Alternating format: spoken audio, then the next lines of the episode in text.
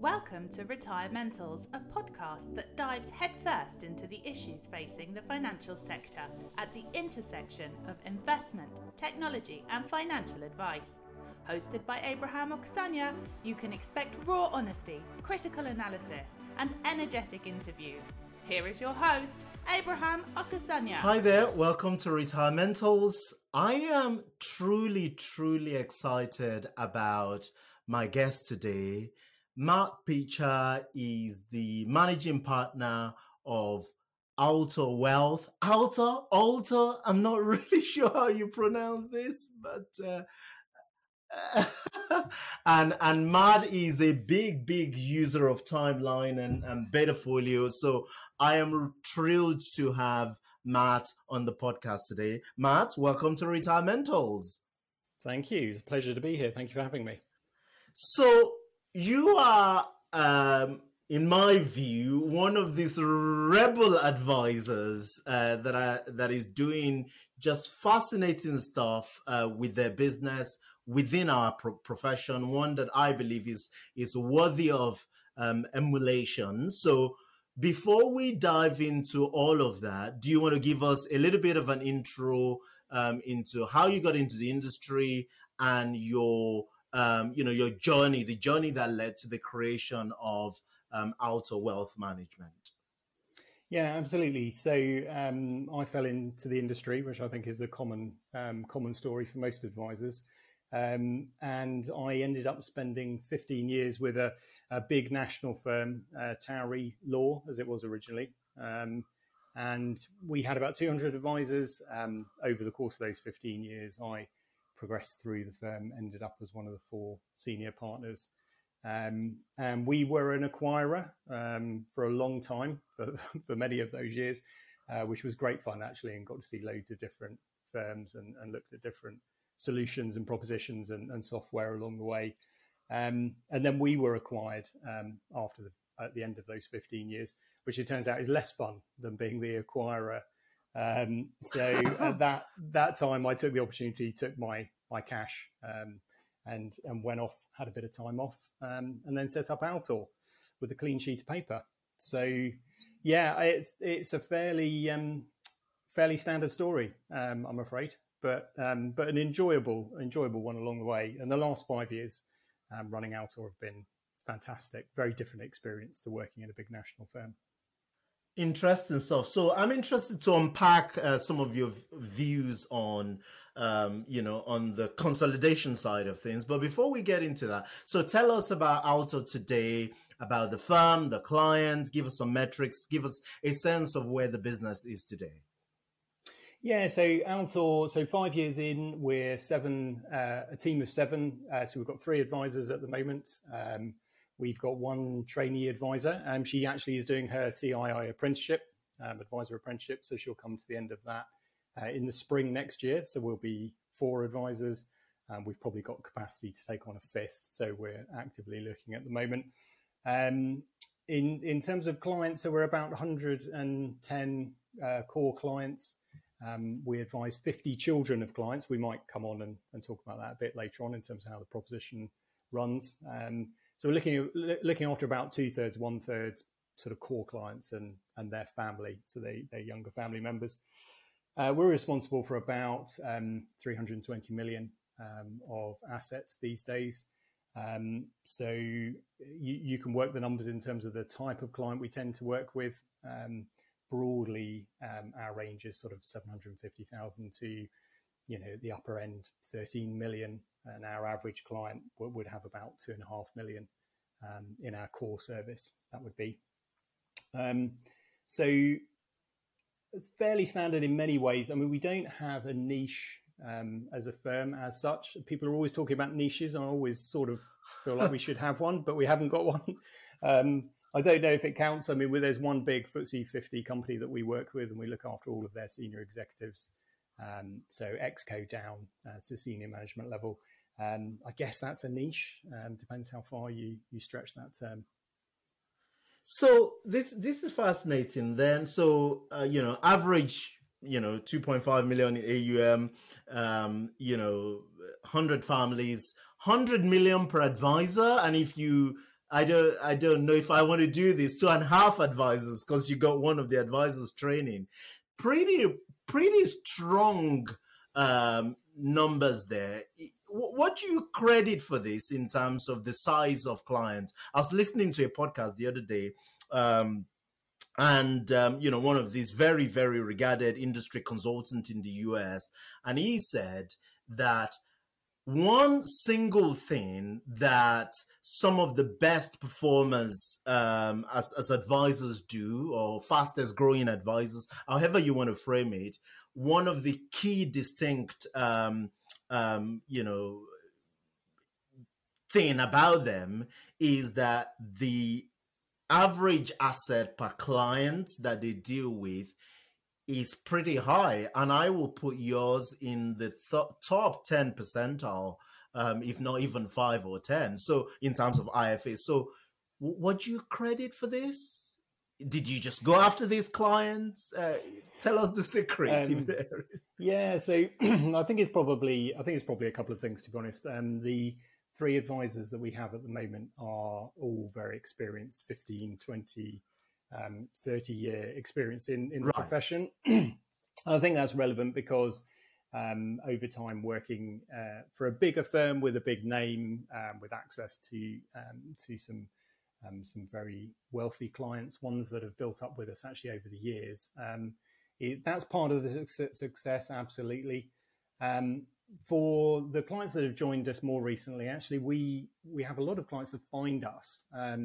We keep our marketing very low key. Um, our website's quite hard to find deliberately because we're not a volume business um, by any any stretch of the imagination.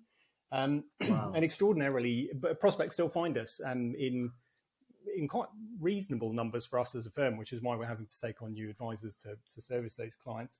And we've got a different model, so we work on a flat fee basis, and I think that is very attractive to um, clients with larger portfolios and we've had several prospects that have actually sought us out deliberately because they've Googled, you know, flat flat fee advice or I don't want to pay a percentage. You know, I don't know what they're putting into the to Google to to get us, but they're they're ending up with us because they're looking for a different model for how they receive their advice. Um, and so I, I, think that probably does make us very attractive to that sort of um, client. Because we're flat fee, it does mean that we are um, we probably have a narrower band of people that we could work with anyway. So we are too expensive for a lot of mainstream clients, and therefore that means that we don't take those clients on. It gives us time to go out and find um, the clients that are in the space that's appropriate for us. Um, and we would refer those prospects on to other flat fee advisors um, who are used to dealing with smaller clients, simpler affairs.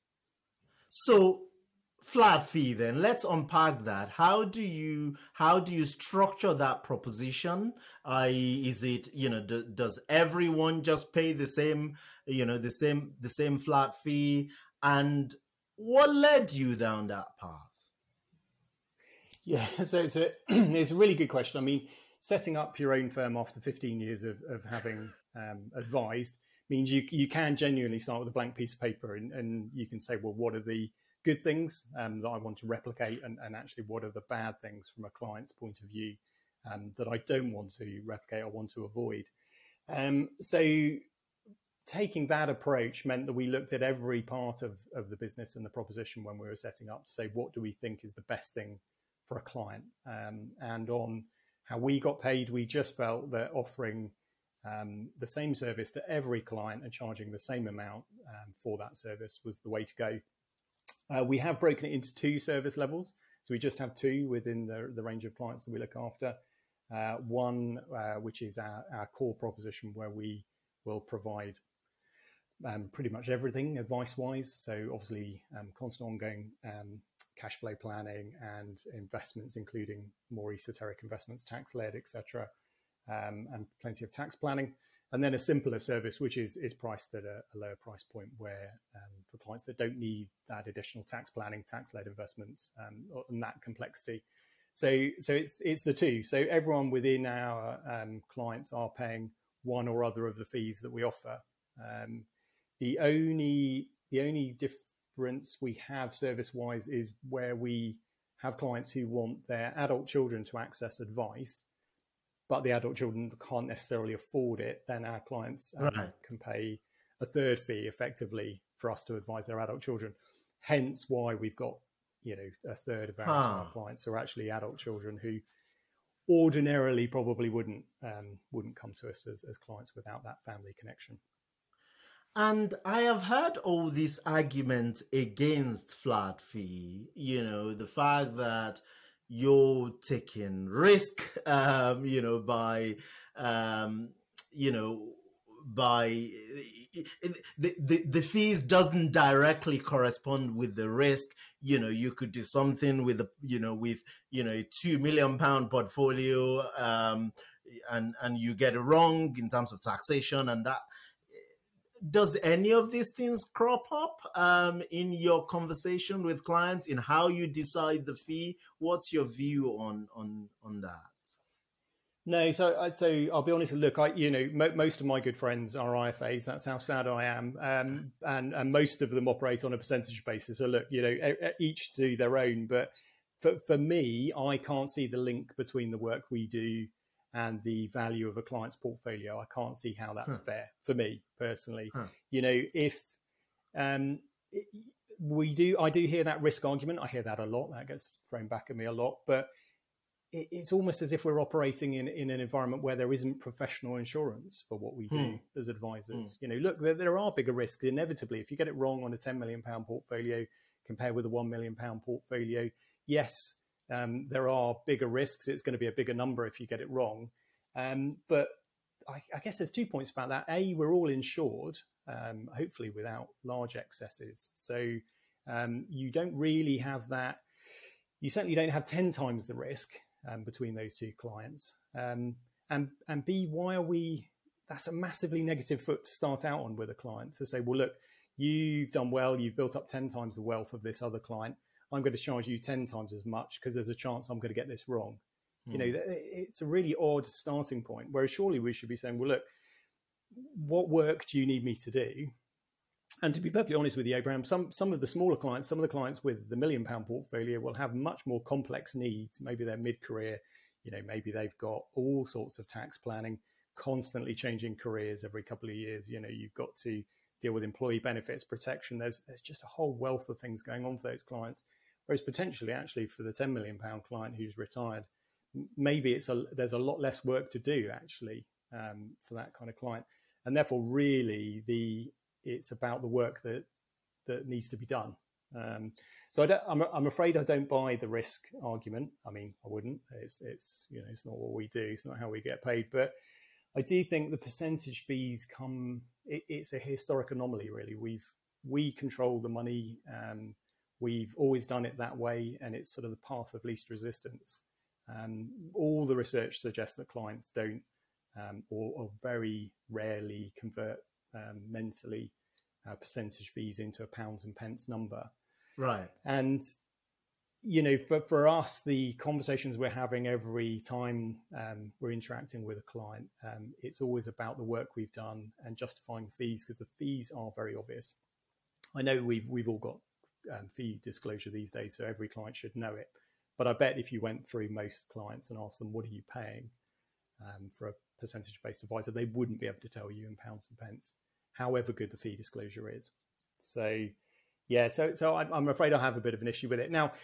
Um, hear me in that. I, I spent 15 years being a, a percentage-based advisor, so I, I, am not squeaky clean on this at all. Um, you know, and um, so my, my, history would suggest otherwise. But um, but we we believe it's the right thing to do now. We get really good feedback from clients about it, um, although they do find it painful because um, we're always talking in in pound costs rather than percentages. Right that's in, that's that's really helpful. Thank you, and I like the the humility um, that that you approach this is is um, you know is heartwarming.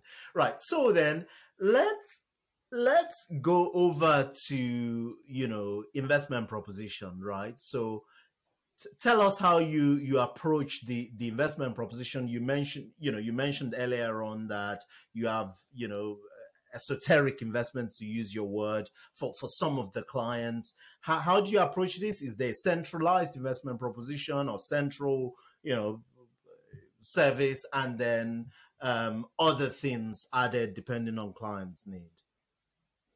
Um, so I maintain there's, there's there's a couple of people that argue with me, but I maintain that we don't have a centralized investment proposition. Um, right. So, so, there are days where I wish we did, frankly, because it would be a lot easier for us um, as the advisor. But you know, I'm I'm not a big one for making the advisor's job easier um, if it means not doing the right thing for the client. Um, I, I, know it sounds a bit holier than than thou, but you know, a lot of clients come to us and they have their own um, they have their own views, they have their own um, desires as to what they want to do. And, and look, if those if those views are really wacky, then we will tell a client, and we're very happy to debate with a client if we think they're going off on some mad scheme. But um, a lot of the clients we deal with are actually from financial services, but it's just different right. bits of financial services. Um, although we do have some advisors that we advise actually, um, and so we're very happy to work with a client to build a portfolio, a completely bespoke portfolio for them um, with their input. We've got those clients on, on one extreme. On the other extreme, we've got clients who just say, "Look, you guys know what you're doing. Um, you know, give recommend the best thing for me." Um, and so we we have a, a broad range of investment solutions, but um, if you if you looked at sort of that usual bell curve distribution, the guys in the middle they're going to be largely on a platform. Um, they're going to have um, some low cost access to global markets um, in the most efficient way we can buy it for them. Um, that might be a model portfolio service. It you know it might be a, a, a multi asset fund. Dare I say it, a, Vanguard Life strategy. Um, but a, a, lot of them will have a uh, some kind of MPS service around that um, depending on their preferences. Um, so there might be some active um, active MPS model portfolio service. And there might be ethical if that's their particular desire or social impact investing. Um, you know, but that's more of a satellite approach. So we would have tend to have satellite themes around a core passive approach that's buying buying market returns. Well, what I will say, I mean, on, on the fixed fee side, when we set up five years ago, we would ask every single investment manager Right. Will you offer us a fixed, a flat fee option? Um, and most of them said, well, no, that's crazy. Why would we do that? We make more money on a percentage. What, why would we ever do it? Um, and we kept saying to them, you know, again, with our example of a million and 10 million, you don't have to ever know the client. You're just going to give us a fund template um, mm. that will be applied on a platform. Why, why would our client at a million pay you 0.2% a year and, and at 10 million pay you 0.2? You, you are doing – you've no additional risk in their case. I mean, it's even more crazy in my opinion than um, than advisors operating right, on a right. basis. It's absolutely nuts. Um, and five years ago, there, there, you know, there were a few that we found, and we were happy once we'd done the due, due, diligence, and, and even some bespoke managers that would operate on a on a flat fee basis, but not many. But there are more and more, and that's really encouraging for me. Five years down the line, you know, there are um, there are many more than than we started with five years ago obviously Betafolio being one of one of those, um, which is is really exciting for us because actually for our clients, our typical client, the more that can be paid for on a flat fee, the more efficient their portfolio is going to be, the better their net returns, so the better a job we're doing for the client. And you know, before our call, I was looking at the pace at which you're onboarding assets, Betafolio, and and I was thinking to myself, gosh, I better get I better get in touch with Matt to see what's going on here because you know the the pace um, you know is is very strong in, in our view. So thank you for that. I guess the the question I wanted to ask then is so you're dealing with very wealthy clients. Uh, the core of the portfolio proposition is low cost capital market um, yes, you know, you would have maybe, I assume, you know, some sort of EIS um, type product if if if that's needed for the client. But do you get pushback from clients on this? Like, you know, I've had all sorts of arguments. Uh, you know, uh, low cost is too low cost. it's too simple. Or uh, do you get pushback from clients on, on these on these things or no? Yeah, yeah, we do. Um, we do from clients. I mean, if if you look at the marketing budgets um, in financial services, right. the big spend is the big big active managers. Those are the big billboards at Waterloo Station. You know, whilst right. everyone's waiting to to board their trains. I mean, they're not in the same numbers anymore, but they certainly did do. Um, and so clients do absorb that. You know, we're, we're, humans. We're susceptible to marketing. If we weren't, then uh, companies wouldn't spend so much on it. Um, and so that that kind of message is in a lot of our clients' minds at the back of the mind. You know, what if I could do better? What if I could beat the market? Or what if I could invest with someone that can beat the market? And and look, you know, we the active managers we use are um, at, at, best, I would say, level pegging uh, with markets and with their passive mm, equivalents.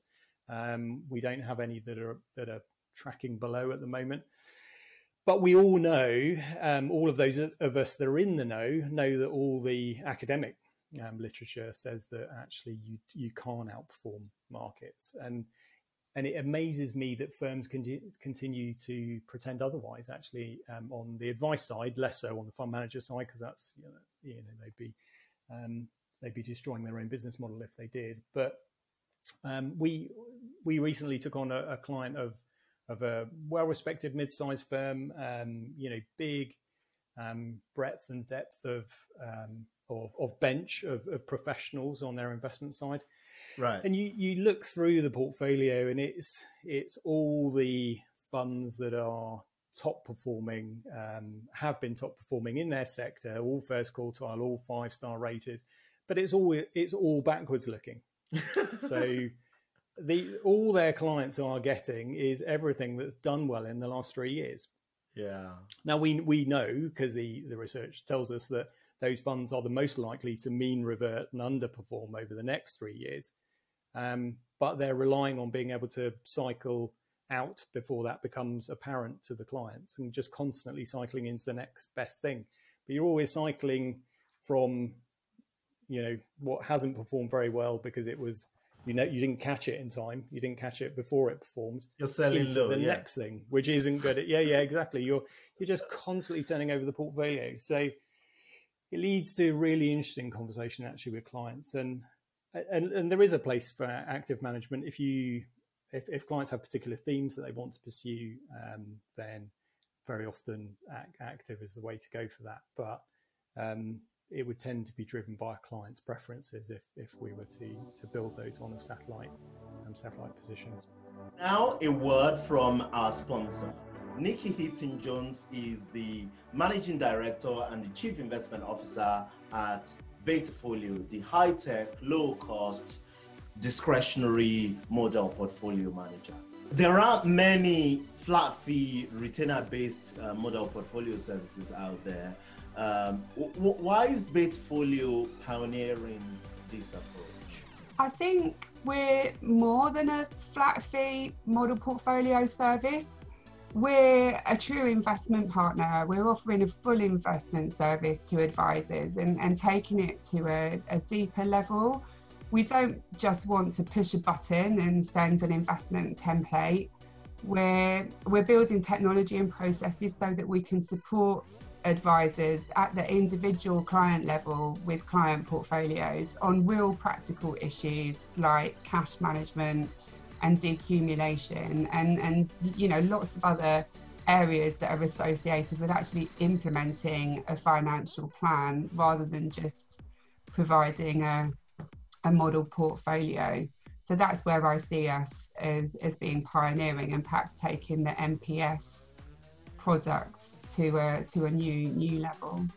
Thank you very much, Nikki. So let's talk about technology. I know you're a you're a big uh, technology user and a rebel technology user because I was talking to you a while back and I said, "Well, what's your CRM?" And then you went, "Well, we built our own." So I'm interested in a start with what your tech stack looks like today and tell us a little bit of a story of what you've done with this uh, CRM.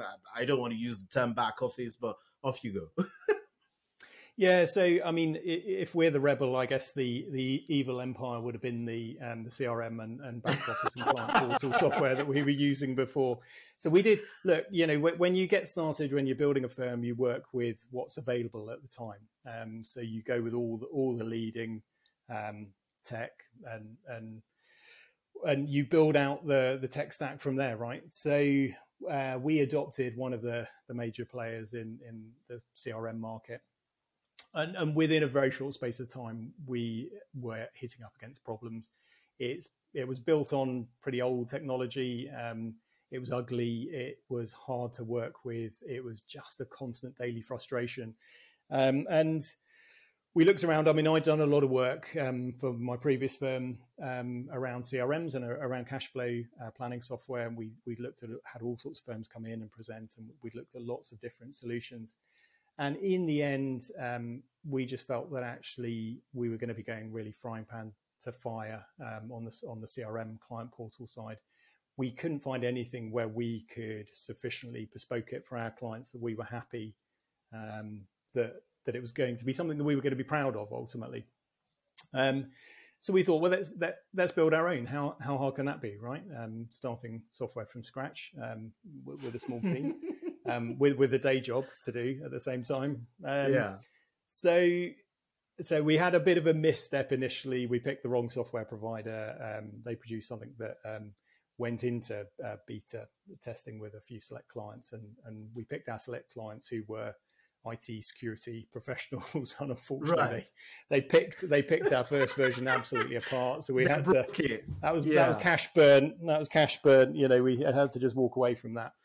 Um, but the current provider we're with um, is really good. They've built something for us which, um, you know, release one was as good as the uh, software we were paying huge amounts for previously. And then every release that we keep um, we keep pushing out, we keep upgrading and upgrading that to the point now where it's it's light years ahead of what we did have, and we've still got loads and loads of plans for it. Um, it, it's not cheap, but actually, to be honest, with what we were paying to our previous big um, supplier, it's it's no more expensive than than that. Um, so it's it's something we're very happy with. It's a light touch CRM. It provides our clients with a client portal. We very much built it from the client side. So we built all the client functionality first, so they can go in, do secure messaging, share documents with us. Um, they can fill in a fact find online um, all of their um, asset values are pulled through on a daily basis and and presented back to them in what we think is a nice format. Um, they can run um, performance numbers, or they will be able to soon uh, once we've cracked some of these um, poor APIs you get from some of the platforms. Um, they'll be able to run their own performance numbers. But importantly, we also wanted the financial planning to be front and center of that portal as well. So we built a section in there where um, we can replay their cash flow um, results to them. So we're, we're really happy with the outcome. Um, as, as you all know, obviously, always with software, you st- you embark on something, and then other people come into the market with other propositions. Um, not not thinking of anyone in particular, and start developing functionality. You know, timeline functionality. Some of that is is getting to the point now where we're looking at it and going, oh, okay, well that that looks better than what we're doing. So, so maybe we where, where's the trade off here? Do we drop some of what we're doing and and um, and so that we're not duplicating essentially? So. Mm. I mean, the wonderful thing about being in software is nothing stands still, um, yeah. except the dinosaurs who are going to get wiped out. Um, and, and look, it's not just CRMs in, in financial services. There's data analytics software, there's cash flow software that have captured large market share and they're, they're the incumbents and they're profitable and they're entirely relying on not having to develop their proposition. They're evil empires. Yeah, exactly. They are. They are all the the evil empire. They're just multiple ones, and and that business model relies on advisors not ever bothering to change software provider. Right. And, it, and, and it's a huge upheaval to mm. change software mm. provider, and some of these guys make it really difficult to leave. Um, we had to pay our, our old CRM provider, we had to pay them to extract Off. our own data, our right, own client right. data. Yeah, we, we had to pay them to um, for them to give us our data back, um, which is extraordinary as a business model goes.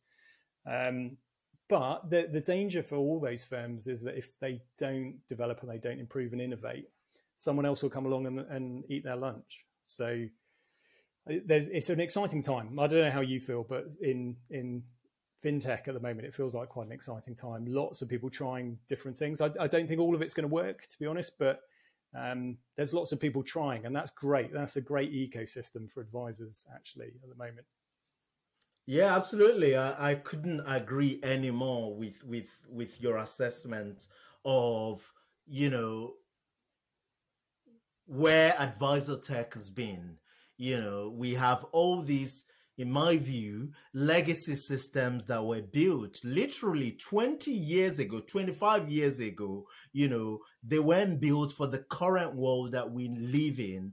And the entire business model is predicated on um, making it incredibly difficult for advisors, you know, to move. And, you know, in the early days of Timeline, we spent a lot of time wanting we, we we didn't set our timeline to you know replace or even compete frankly with any tool right? The timeline was originally meant to just be you know a decumulation engine and we spent you know best part of a year over a year actually trying to integrate to all these other tools you know, because advisors were telling us, well, you know, I, I like timeline, but it doesn't talk to my, you know, to my cash flow or other things that I did. So we said, okay, fine, we'll take on that challenge and we go, we go integrate with them.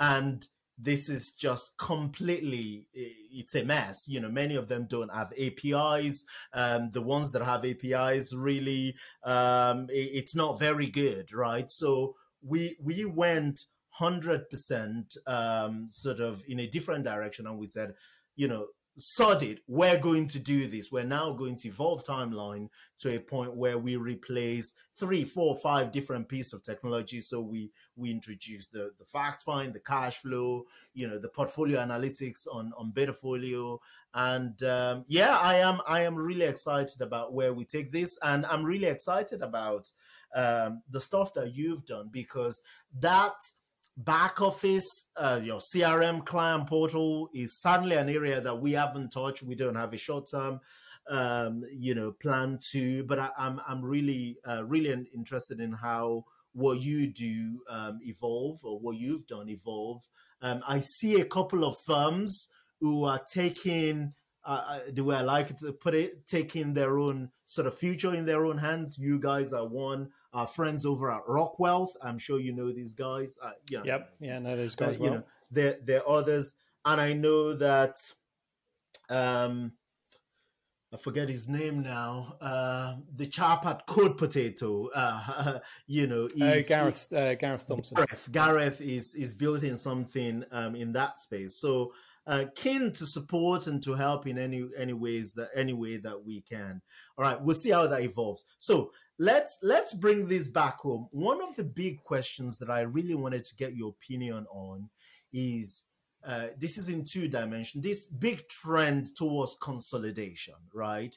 You know, every time I pitch VCs, you know, which I've done uh, quite a lot in recent days, you know, everyone says to me, all these people say to me, um, and you know, small independent firms being acquired by or being sucked into um, you know large consolidators um, you know like um, the one you've come out of you know Towry, SJP um, all that stuff. So a I want to get your your views on this right? Do you uh, I guess you you you must see a future in small independent firms um, you know, running their own business, taking control of their own um, destiny, if you like, um, versus these big consolidators that are gobbling everything up. Where where do you see this, um, you know, this trend going? Yeah, so I've I've been on both both sides of this, um, and when when I was involved in um, in, in, buying up firms, in in being the consolidator. Um, our, our experience very often was that you would you'd pay a lot of money for firms and you would gain um, the advisors and the clients as a result. You'd try to um, mold uh, their proposition into yours, or you try and change their proposition into your proposition. Right. And most times, what would happen would be the best, most entrepreneurial, most new business focused advisors would walk away. Um, right, right. Something new. Normally, after they've you know taken their payout or their cash or, or whatever the deal was. Yes. Um, and what you'd keep is you'd keep the um, more average advisors and, and the more average to the smaller clients. And the problem with the big consolidators is actually, um, which I, I, don't think is, is well known, particularly from the firms that invest in them, is what you end up with is this ever growing tail of unprofitable clients. So I know the finances of some of those big consolidators, and some of them have got horrible looking finances mm. where no one ever takes away from them the small client.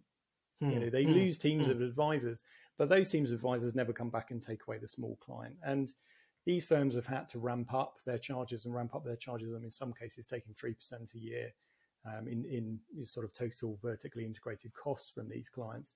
And they're still losing money. And if you look at the breakdown of their clients by volume, they've now got more clients in that loss making space than they mm. have in their core um, core client space. And frankly, the only way that they're keeping those clients on board is, is by cross subsidizing them with their bigger clients, charging their bigger, bigger clients where there are big profit margins to be had on a percentage basis. And that's cross subsidizing that, that smaller client base. And that's that's a real issue because actually what you're doing, consolidators very very often are averaging down the quality of their book um, all the time because you lose your top guys. Your top guys take take the top most profitable clients. You're constantly averaging down your the, the quality of of, um, of the client base that you're looking after, and then it becomes a numbers game, right? So then you cut service uh, levels because you can't afford to service those clients um, profitably. So so that was my own experience. I mean, my experience doesn't doesn't go industry wide. I'm sure there's some consolidators out there who say they were doing a brilliant job. Um, but actually, what you what you then get is you get some really good guys who have set up businesses, small business, small to medium sized businesses, typically strong team. You know, often they'll take take a team of people with them. You had a really focused proposition. You know, um, fairly narrow uh, client profile, um, and and those are the guys, frankly, that are out there doing the innovative stuff, either on the investment side or um, or, or, the planning side or the tech side, whatever it is. Um, and we, to, we, to a degree, I would consider us to be one of those. But uh, you know, I know of several that have um, teams of people that have come out of the big firms that have built some really good, great propositions. Um, very client centric, very client focused, very compliant. You know, doing the right thing. Um, and really high quality advice and high quality adv- advisors. And I think that's you know, all the story is about consolidation, consolidation. And that is clearly the trend if you look at the numbers. But I think actually, if you look at what's sort of quietly dropping out um, in, in, the sort of exhaust of, of some of those big consolidation exercises, there's some really good firms. And I don't think, I don't think ultimately um, the small IFA firm is going to die off. Um, we're, we're, still in, in the majority, I believe. Last time I looked yeah. at the number, Mm. Um, so there's still a huge, huge part of the market that that's in that space, um, and that's a huge market to serve um, if you can get it right. And, and, there's some very passionate people there. I mean, some you know, I, some people who are passionate about some things that I wouldn't necessarily agree with them on, but yeah, they tend to yeah. be very committed, very passionate about what they're doing. You don't see that kind of passion typically when you're you're talking to people who are working for the big firms. Absolutely, it's it's incredible, and and I think that you know when when I was talking to all these you know eh, sort of VCs out outside of our industry, you know, I, I wish I I had the the the the explanation that you just gave. And the way I ultimately got around this, you know, obviously getting you know with with your help is to say well yes you can see the trend the trend of consolidation is easier to see the trend, the more important trend that you don't see is the breakaway. right? The breakaways, the the the you know the the the mats or the Altors of of this world, the Rockwells of this world, all these guys who are running incredibly successful firms, who are breaking away from you know these large empires and and running their own show. And um, you know, so I said, you know, go speak to some of them, right? And and let's compare notes. Um, hence why you had a few of them knock on your doors. Um, the the the the other corollary to this is to say, well, how do you compete, right? How do you compete with big brand name firms who have lots of professionals and experts, you know, frankly, for every different part of, of advice? Uh, how do you how do you compete? And you've done this very well um you know even for larger clients right? Because the, the the idea is or the general assumption is that firms, uh, sorry, clients with larger portfolios will go work with big firms because if I'm a, you know, as I am, um, you know, if I've got five million liquid portfolio and I go to um, Altor Wealth down the road and they've got, I don't know, 50 million in assets, I'm going to be 10% of their asset. Whereas if I go to, I don't know, SJP or whatever Towry, how, how do you compete with these large firms for for you know large clients let's say yeah so uh, i mean it's a really good question although the one thing that um, is missing in that is what clients we are used to dealing with compared with mm. what some of these big firms are used to dealing with so we've just won a, a client um, who who is well quite a way above our average but we've won him from a much bigger firm than our firm, you know, five, six times the assets under management. But in reality, as an individual, he was the biggest advi- um, biggest client of the particular advisor he was dealing with. Right. So, right. because we're used to um, the advice needs of, of a client of their size, then we are talking their language very often. We're talking about the sort of problems they're worrying about, the sort of advice they need. We've got the experience of the um, slightly um, slightly more complex tax planning that you you sometimes require when you're dealing with large multi-million pound estates. Um, and these firms can be big, but they can be big with thousands and thousands of mid-sized clients. I, mean, I still find it extraordinary. Some of these big firms, you look at their average client. Mm. Um, you know, we sometimes get these industry publications through, don't we, that shows total asset, assets under management, total number of advisors, total clients. And some of these big firms, you look at the average client they're dealing with, and it it must be really simple day to day work, nine to five, because these clients surely, you know, it's a, it must be a couple of ISAs and maybe a pension, and there's not a lot to do, is there, Abraham? To be honest, there's not a lot to do. Um, and these are volume businesses. Look, that you know, we are not, we would not be able to compete with those big companies on volume. Right. That's why we don't we, we don't market because we don't need to, but there's no way we could ever compete with them uh, from a marketing perspective. Um, but we're, we're not a volume business, so we don't need to. Um, you know, we have a cap, a cap on the number of uh, clients that each advisor looks after, which is again why we're having to bring new new talent through, um, and that's so that we're giving a brilliant service to um, to these clients. But we we bring something that uh, you'd have to go to the very top of the advisor bases in these big firms to get to, and getting to those guys is is pretty impossible um, for most clients. Incredible stuff. So as as we begin to uh, you know wrap this up, um, I guess my question for you is where do you take this? You know, 300, 300 350 uh, million in AUM, three advisors, pretty solid um, figures and practice and business you know, you look to me like you're in your 20s, maybe 30s. oh, you liar. You liar. yeah, it's a it, it's a it's a really good question. Look, we um my my partners um so we're we're structured as a partnership. We're not structured for sale. We don't intend to sell ourselves. Um, the, the debate amongst the three partners is well, why why are we not bringing the shutters down? Why are we still open to new business? Mm. Um, we're we're a bit different as a firm. So we when we set up, we said, look, we'll um, let's be let's be ballsy when it comes to what what we do to give back. Um, so we said from the outset that we were going to give 10% of our gross revenue. Um, so 10% of, of the first lot of income that comes in goes straight out to our sister foundation. And frankly, that's the that's the only reason why we're growing. So, you know, our, revenue's about a million now, so we're we're pushing sort of 125,000 a year out to our our um, sister foundation, the Altor Foundation, um, and and that's more motivational on a day to day basis for myself and the partners. Um, to be and it's it's there's a lot of fun to be had actually in, in running a small foundation and being able to um, give grants to various good causes so that's the reason why we're growing it still because we we can have a real impact um, you know at, at, the end of the day we love our clients to bits but ultimately when i hear other advisors saying you know um, it's it's the good we do um, we we need to be a little bit careful and a little bit more humble about what we do. You know, we're dealing with the wealthiest percentage of the population in the country. Mm. We mm. are engaged in tax planning. We're trying to grow portfolios. We are not social enterprises. You know, we, we, we need to be honest. We need to be honest about what it is we do for a living, really.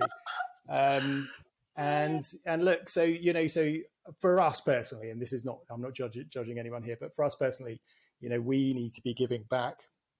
Um, ultimately, our plan is that we are developing um, sort of the next generation of advisors. We we're not poaching; we're trying to grow talent from within the business. Um, and our hope, sincerely, is that they will replace us as partners. You know, at the point at which our advising faculty start to fail, which hopefully might be ten or fifteen years off. Um, but we're hoping genuinely they'll come up through, um, they'll buy into partnership, we'll exit partnership, as you would expect with a, you know, any other professional firm. Yeah, yeah, absolutely. Yeah. So this, this is what the lawyers do. It's what the accountants do. This is this is how a partnership works, and the amount of advice businesses that are being built for sale. Um, you know, again, I, I I'm personal friends with a lot of these guys, but you know, you the conversation on the side of the football pitch is not about what they're doing for the clients. It's about how many more years until they can sell themselves to someone else um, and what their target uh, sale price is. And we're not about that. Um, you know, look, that's that's part of my. Uh, it's going to have to be part of my retirement planning, getting slowly bought out of partnership. But that's that's how the other professions operate. I don't, don't know why we're so obsessed with growing and selling, growing and selling um, in this business. Fascinating stuff, which is a really good segue into how does a managing partner of a wealth management firm, financial planning firm, plans, you know, his own family's retirement? Tell us, give us an insight into, um, you know, Picha family retirement plan.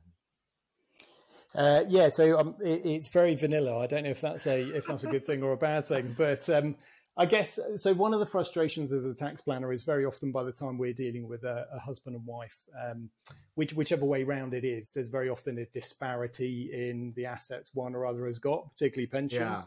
Yeah. Um, yeah. And as a tax planner, I find that incredibly frustrating because it means I can't maximise the income tax allowances, and you know, and and, and once you get to that stage, you, you can't unwind it once you've built up more of a pension. Um, so myself and my wife, we have a pension each. Um, we've stopped contributing to mine, so we're contributing to hers to try and get her up to up to parity. Yeah. Yeah. Um, I, I, think we can get there. Actually, I think we've got long enough. Well, I think we can get there. Um, so it's, it's standard couple of SIPPs. She made me set up an ISA. Um, you know what they say about cobblers' children going unshod. You know us advisors generally pretty bad at looking after our own our own affairs. So she runs um, she runs the finances. Um, my son, whilst I was in the middle of my MiFID II 10% notifications that I was having to send out in January last year to because markets were falling, we were having to constantly email and phone every client to tell them their portfolio was down by 10% because the regulator thought that was a brilliant idea. Um, yeah. He he had the bright idea that his he'd invest his ISA um, in Vanguard uh, ESG um, All World Developed um, yeah. uh, fund. So he's done the best out of all of us in the family because um, he got his he got his timing right. He's he's the market timer out of the family. So yeah, so it's it's the standard things we'd recommend to all clients. So Brown, to be honest, it's it's the the standard um, tax planning. Um, as a family, because I'm uh, deeply conscious I don't want my teenagers developing into 20 um, somethings that are going to end up hating their dad for his investment choices, we are entirely um, invested in uh, the minimum ESG screened, but social impact right. investing uh, with EQ investors in London actually is the biggest part of our overall portfolio. So there's um yeah the, the biggest weightings to social impact um, in there. Interesting. And then, and then of course it's the staff coming up and and you know right. buying us out. Hopefully at some point um, that'll uh, that'll hopefully um, add a bit. Good stuff, uh, Matt Picha. Thank you for your time. Thank you for your wisdom and uh, for the good work you do. Thank you. It's a pleasure, and thank you, Abraham, for all the work you're doing um, in uh, in financial services as, as, well. It is gratefully received by those of us who are desperate for some tech that works. Um, so, thank you.